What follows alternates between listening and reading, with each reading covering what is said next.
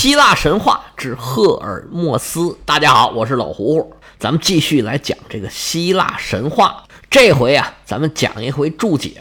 这注解啊，已经好久没讲了。一方面呢，是因为开头讲的挺多，后面呢需要讲解的事儿啊就越来越少了。另外一方面呢，也是因为情节越来越紧凑，我也不想把注解加进去啊，影响这个情节的连贯性。现在故事已经到了尾声了。有这么大的赫尔墨斯的戏份儿，咱们就讲一讲赫尔墨斯这个神。赫尔墨斯这个神呢，很多人都知道他。他在希腊神话里面呢，是一个经常会出现的神，但是呢，他经常呢是一个配角。他作为主角的故事好像很少，作为大配角的故事还挺多的。有的时候是男二、男三。就像咱们上回书里面讲到的，他经常帮着人干这个活啊，干那个活帮宙斯送个信儿啊，帮个小忙什么的。他的形象呢，一般都是一个非常年少的、又白又嫩的一个小小伙子，这么一个形象。看那岁数啊，也就是十五六、十六七，接近成年，而看起来呢是很聪明、很机灵的这个样子。在我们经常见到这个赫尔墨斯的形象里边啊，他经常就是手拿着一个商神杖。戴着一个长着两只小翅膀的帽子，穿着一双长着小翅膀的鞋，他那个手杖上也有一对小翅膀。这手杖和这双鞋呀，咱们上一回说过，这都是赫尔墨斯的法宝。上一回里边啊，赫尔墨斯能让所有的人都睡着，他就是甩一甩这个手杖，就能达到这个效果，能让他行动啊极为迅速。这两个法宝啊，也构成了赫尔墨斯两个重要的属性。刚才我说他这个杖啊是商神杖，因为赫尔墨斯啊，他本身就是商神，在我们中国海关的官徽上头。就是一个商神杖和一个金钥匙相交叉构成这么一个图案。因为赫尔墨斯啊，他是商人的保护神，当然了，他还有很多其他的功能。赫尔墨斯是一个很和善的神，他不像阿波罗呀、阿瑞斯这样的神，成天喊打喊杀的，一旦谁得罪了啊，就要疯狂的报复。他不是这样。赫尔墨斯的故事里边啊，大部分都是跟人打交道的，其中又有最多的一部分是帮人指路的。所以呀，咱们上回书叫做“仙人指路”，这回啊，我给他起名叫做“指路仙人”，说的就是赫尔墨斯。赫尔墨斯这个名字啊，是从英文译过来的，这个译法啊，可以说是非常的不准。希腊语里面，赫尔墨斯读作 Hermes，到了英语这儿啊，前面又加了个 h，才有“喝”这个读音。其实相对比较准一点的翻译啊。爱马仕是一个更好的翻译，没错，就是那个奢侈品的品牌叫爱马仕。那个爱马仕是个法国品牌，它在法语里面的拼写跟赫尔墨斯这个是一模一样的。在希腊语里面前面是没有那个 h 的，法语里面呢就加了一个不发音的 h。那么到了英语里面，这个 h 呢就发音了，所以才有赫尔墨斯这个翻译法。而爱马仕呢，其实跟赫尔墨斯是一点关系都没有的。爱马仕最早是一家马具品牌，它的创立人名字或者说他的姓就叫爱马仕，或者说这位爱马仕先生他家的姓就是用了赫尔墨斯，就是我们今天这位神用了他的名字，但是和我们今天的神话传说没关系，和他的名字是有关系的。咱们以前不是说过吗？这西方人经常用神的名字。这位爱马仕先生用的就是这个名字。赫尔墨斯是一个起源于希腊的神，传说中啊，赫尔墨斯出生在阿卡迪亚。咱们以前曾经讲过阿卡迪亚这个地方，有世外桃源的意思。这个风景非常好，群山环抱，气候温和。举办奥林匹克运动会的那个奥林匹亚就在阿卡迪亚这儿。赫尔墨斯是希腊很原始的神，非常古老。后来啊，这个宗教统一了以后，它就逐渐的形成了现在的这个形象。后来古埃及的托特神又和它混合到一块儿去了，又加了一个保护魔法的功能。它那个魔杖啊，能让人入睡，也能让人醒过来。哎，就是托特神那边带过来的。希腊的这些神呢，都是有功能的。赫尔墨斯一般会被人称为神使，宙斯有的时候传话啊，也会让赫尔墨斯去。除此之外，其实赫尔墨斯的功能可多了。我们以前讲过，他那个杖呢，叫做商神杖，它是商业的保护神。在以前啊，行路者、医生和小偷都是赫尔墨斯所保护的。传说里头啊，赫尔墨斯还发明了尺、数字，还有字母。另外呀，有很多跟小聪明、小机灵有关系的这些事儿，也是归赫尔墨斯来管的，可以管它叫做小机灵神吧。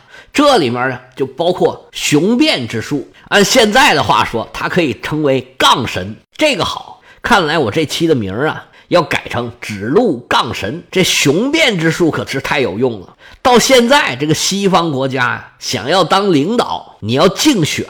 这个辩论那可是必不可少的。辩论呢，说难听点，其实就是抬杠。论辩的双方，只要他准备充分，其实肯定是谁也说不服谁的。如果一方能说服另外一方，只能说他的这个技巧更高超。不信你看看诸葛亮舌战群儒那一块儿，如果诸葛亮搁到我们现在的微信群里边，估计他三天就退群了。他说王朗的那些话呀。现在你要跟人家喷呐，人家内心毫无波澜，甚至有点想笑。其实这个辩论呢，说服的不是对方，而是观众，是能争取到多少态度摇摆的人。不是表现出来你有多对，而是表现出来呀你有多可爱，让更多的人喜欢你，这才行。这个辩论是赫尔墨斯的一个小聪明，另外一个小聪明呢是诈骗。赫尔墨斯是诈骗之神。前面咱还说了，他是小偷的保护神，这种小型的非暴力的犯罪，哎，都是归他管。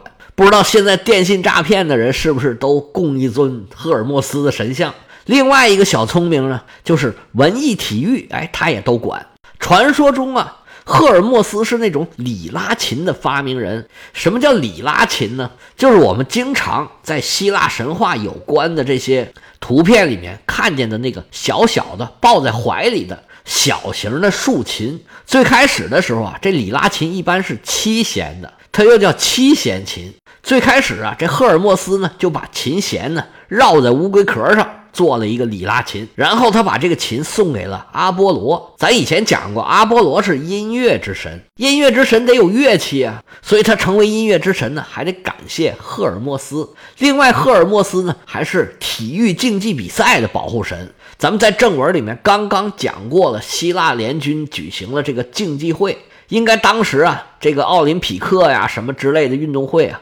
都差不多举行的都是类似的这些项目，而传说这些项目的规则呀，都是赫尔墨斯所制定的。除了这些之外呢，赫尔墨斯还有一些更原始的功能。咱刚才说了，他是一个很原始的神，要展示自然界的强大的力量。他展示的呢是畜牧的力量。赫尔墨斯是畜牧和牧人的保护神，这些牲口都归他管。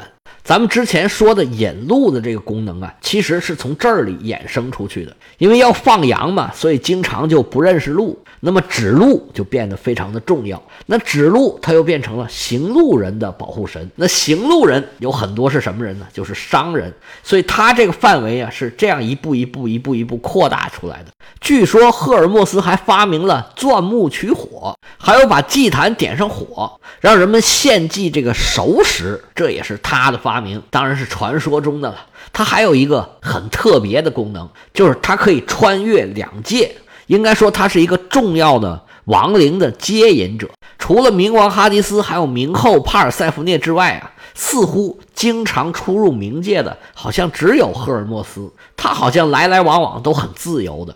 有很多故事提到了赫尔墨斯去冥界的事儿。在这儿还得提一下，赫尔墨斯啊。因为他是生意人的保护神嘛，所以他又是财神。有想让他帮忙发财的朋友，可以关注一下这位神。赫尔墨斯的父亲是宙斯，他的母亲名叫麦亚。这个词儿啊，现在希腊语里面读作 m a h a 是助产士的意思，也有这个乳母的意思。所以这位女神呢，应该原来是一个。主管婴儿哺乳的这么一个神，有的神话传说里面啊，这个麦亚曾经哺乳过宙斯。你看看这辈分。不过在希腊神话里面，这个年纪辈分啊都非常的混乱，这个很正常。一般来说，麦亚的父亲是那位大力神阿特拉斯，就是扛着天的那位。他一共有七个女儿，这麦亚呢是老大。这七位啊，都是山林女神。那不用说，这个山林女神长得特别的漂亮，被宙斯给看上了。然后就生了一个儿子，这就是赫尔墨斯。这赫尔墨斯一出生就显现出惊人的天赋。那位说那神仙不是都很有天赋吗？那可不一样。希腊神话里面的神仙呢，三六九等，啥样的都有。像赫尔墨斯这么早就显露出天赋的呀，好像也不多。这小赫尔墨斯啊，出生的第一天就开始搞创造发明，抓了一只大乌龟，哐啷哐啷一顿砸，把乌龟给弄死，把肉都掏出来，然后拿几根线砰砰砰这么一崩，哎，就做了一个里拉琴。当天晚上，注意啊，这是出生的第一天。当天晚上就跑到阿波罗的牛棚里，连吆喝带赶偷走了五十头牛。偷牛这算不了什么，但是赫尔墨斯高明之处啊，他自己做了一双大鞋，怕自己小脚丫那脚印被认出来，而且呢，把这大鞋呀反着穿，一会儿正着走，一会儿反着走，一会儿又横着走，这个脚步凌乱。不但人的脚步凌乱，这牛的脚步也很凌乱。他把这牛偷出来之后啊，不往家里领，哎，反着领，把这个牛啊带得远远的，安排在一个牛棚里头，然后啊抓了两头牛出来，不急不急，把这牛杀了，然后啊把这牛慢慢的烤着，就给都给吃了。说一小孩能吃两头牛，那一小孩能出生就搞创造发明啊，这神话故事啊，咱不用细究。赫尔墨斯吃了两头牛之后，拿着沙子把这个火给熄灭了，然后啊，就跑回自己所住的那个山洞里头，穿上尿布往摇篮里一躺，哧呼哧呼哧呼，他睡着了，从小偷又变成小孩了。第二天早上起来，阿波罗一看，我这牛怎么少了这么多呀？一点一二三四五六七八九十，少了五十头。那五十头牛还了得？那得有脚印儿啊！阿波罗这么一看呢，脚印这个乱呢。不过虽然很乱，他毕竟是阿波罗嘛，必须得让他找着。他找不着就很麻烦了。他找来找去，找到了赫尔墨斯他们家门口。一看，哎呦，这儿有个女神，嗯，应该就是他偷的。说你站住，你偷我们家牛干嘛呀？这女神说：“你有病吧？这大清早你不去吃早饭，你跑我们这儿来胡喷什么呀？那我们家牛丢了。”这顺着脚印儿啊，我就找到你这儿来了。你赶紧的把牛还给我。这女神呢，正是赫尔墨斯的母亲，当时就不乐意了，说：“你阿波罗堂堂的大神，你跑过来欺负我一个妇道人家，你算什么本事啊？我堂堂一女神去偷你的牛啊？”阿波罗说：“那不是你偷的，那是谁偷的呀？反正我看见脚印了。”麦亚说：“呀。”你过来看看啊！我这儿除了我之外，只有山洞里有一个孩子，是昨天才出生的，还裹着尿布呢。你看看是不是他偷了你的牛？阿波罗说：“就是他，就是他，肯定是他。”女神麦亚扑哧一乐：“大神阿波罗，你现在没事吧？哎，你进来看看，你进来看看。”刚出生的孩子，他偷你的牛，亏了您还是管医药的神呢。咱学点生理卫生好不好？这孩子还没睁开眼呢。阿波罗说：“那不管，就是他偷的。”麦亚说：“那大神，既然您说是他偷的，他偷哪儿去了？那牛呢？”阿波罗就到处的东翻西找。这山洞底下还有个地洞，阿波罗拿个树枝就在那儿怼，怼了半天呀，也没怼着牛。赫尔墨斯看着好笑啊。偷眼观瞧啊，就乐出来了。阿波罗这么一听，嘿，你看见没有？我说什么来着？这小子人小鬼大，他还在这装呢。我跟你说，小子，你赶紧给我起来，要不我跟你没完。赫尔墨斯这么一看，装不下去了，就跟阿波罗说：“那不是我偷的，你欺负人。”嗯嗯嗯嗯嗯。阿波罗拿他也没办法，只好抱着这孩子去找宙斯评评理了。宙斯一看阿波罗又抱个孩子上来了，说：“哎，恭喜你呀！你这是又去哪儿浪了？弄这么个孩子出来？”阿波罗说：“爹呀，您严肃点吧，这孩子你看看是谁的？”宙斯说：“那是谁的呀？你的呗。”然后阿波罗就把他母亲的来龙去脉跟宙斯一说：“哦，哎呀，这孩子生下来了，嚯，这白白胖胖，真可爱，不愧是我孩子。”阿波罗说：“父王，您先别着急夸。”这孩子，你看现在这么小啊，他偷了我五十头牛，不知道给扔哪儿去了。我要是不是一路打听，有一老头告诉我有一小孩偷的呀，我还真不知道是谁偷的。我求求您父王，你让他把这牛还给我吧。赫尔墨斯说：“冤枉啊，父王！你看我现在这么大点儿一个个儿，我蹦起来也摸不着牛鼻子。这你就说我偷牛，我比窦娥可冤多了。宙斯啊，其实是心里明白的。不过呢，这俩儿子打架呀，他只能揣着明白装糊涂，说：“哎，你们小孩的事儿别告诉我，别告诉我啊，你们自己解决去。”阿波罗，你这么大本事，你别跟个孩子一般见识，你自己找找不就得了吗？下去吧，下去吧。哎，烦的，我这还一脑门子官司呢。这几十头牛的小事儿，哎，别拿这种小事儿来烦我。赫尔墨斯多聪明啊，他非常清楚阿波罗那么有势力，绝不会轻饶他。这事儿没解决呀，不可能善罢甘休。宙斯呢，就是给大家一个台阶下。赫尔墨斯就赶紧找阿波罗，承认了自己的错误，说这牛啊，哎，确实是我偷的。我就觉得这些牛啊挺好玩的，结果一赶呢，哎，他们就真跟我走了。大哥，您原谅我吧。说着话呀，掏出自己刚刚做的这个里拉琴，说：“大哥，哎，您把这收下，您就原谅我好吗？”这阿波罗是管艺术的神，那多有品位啊！拿过这琴，噔噔噔噔噔噔噔噔，这么一弹，哎，还真好。行了，告诉我那些牛在哪儿呢？这事儿啊，就算过去了。俩人是不打不相识，越打越瓷实。从此以后啊，关系倍儿好。后来赫尔墨斯想进入奥林匹斯山来住，不过呢。天后赫拉呀，一直不太乐意。这毕竟啊，又是一个小三儿的孩子。阿波罗呀，就出面劝这个赫拉，甚至把赫尔墨斯变成了赫拉的亲儿子阿瑞斯的模样。最后啊，成功把赫拉给说服了。赫尔墨斯从此以后进了奥林匹斯山，成了主神之一。这就是赫尔墨斯偷牛的故事。这一出生就展示了小偷和骗子的保护神他的本色。就是天生一个大忽悠，这是希腊神话里面为数不多的赫尔墨斯作为主角出现的这么一个故事。在其他的故事里面，这赫尔墨斯大部分是迎来送往，真正动手的时候都不多。不过在《伊索寓言》里面，这赫尔墨斯的出镜率可高了。我印象里似乎小学的教材呀。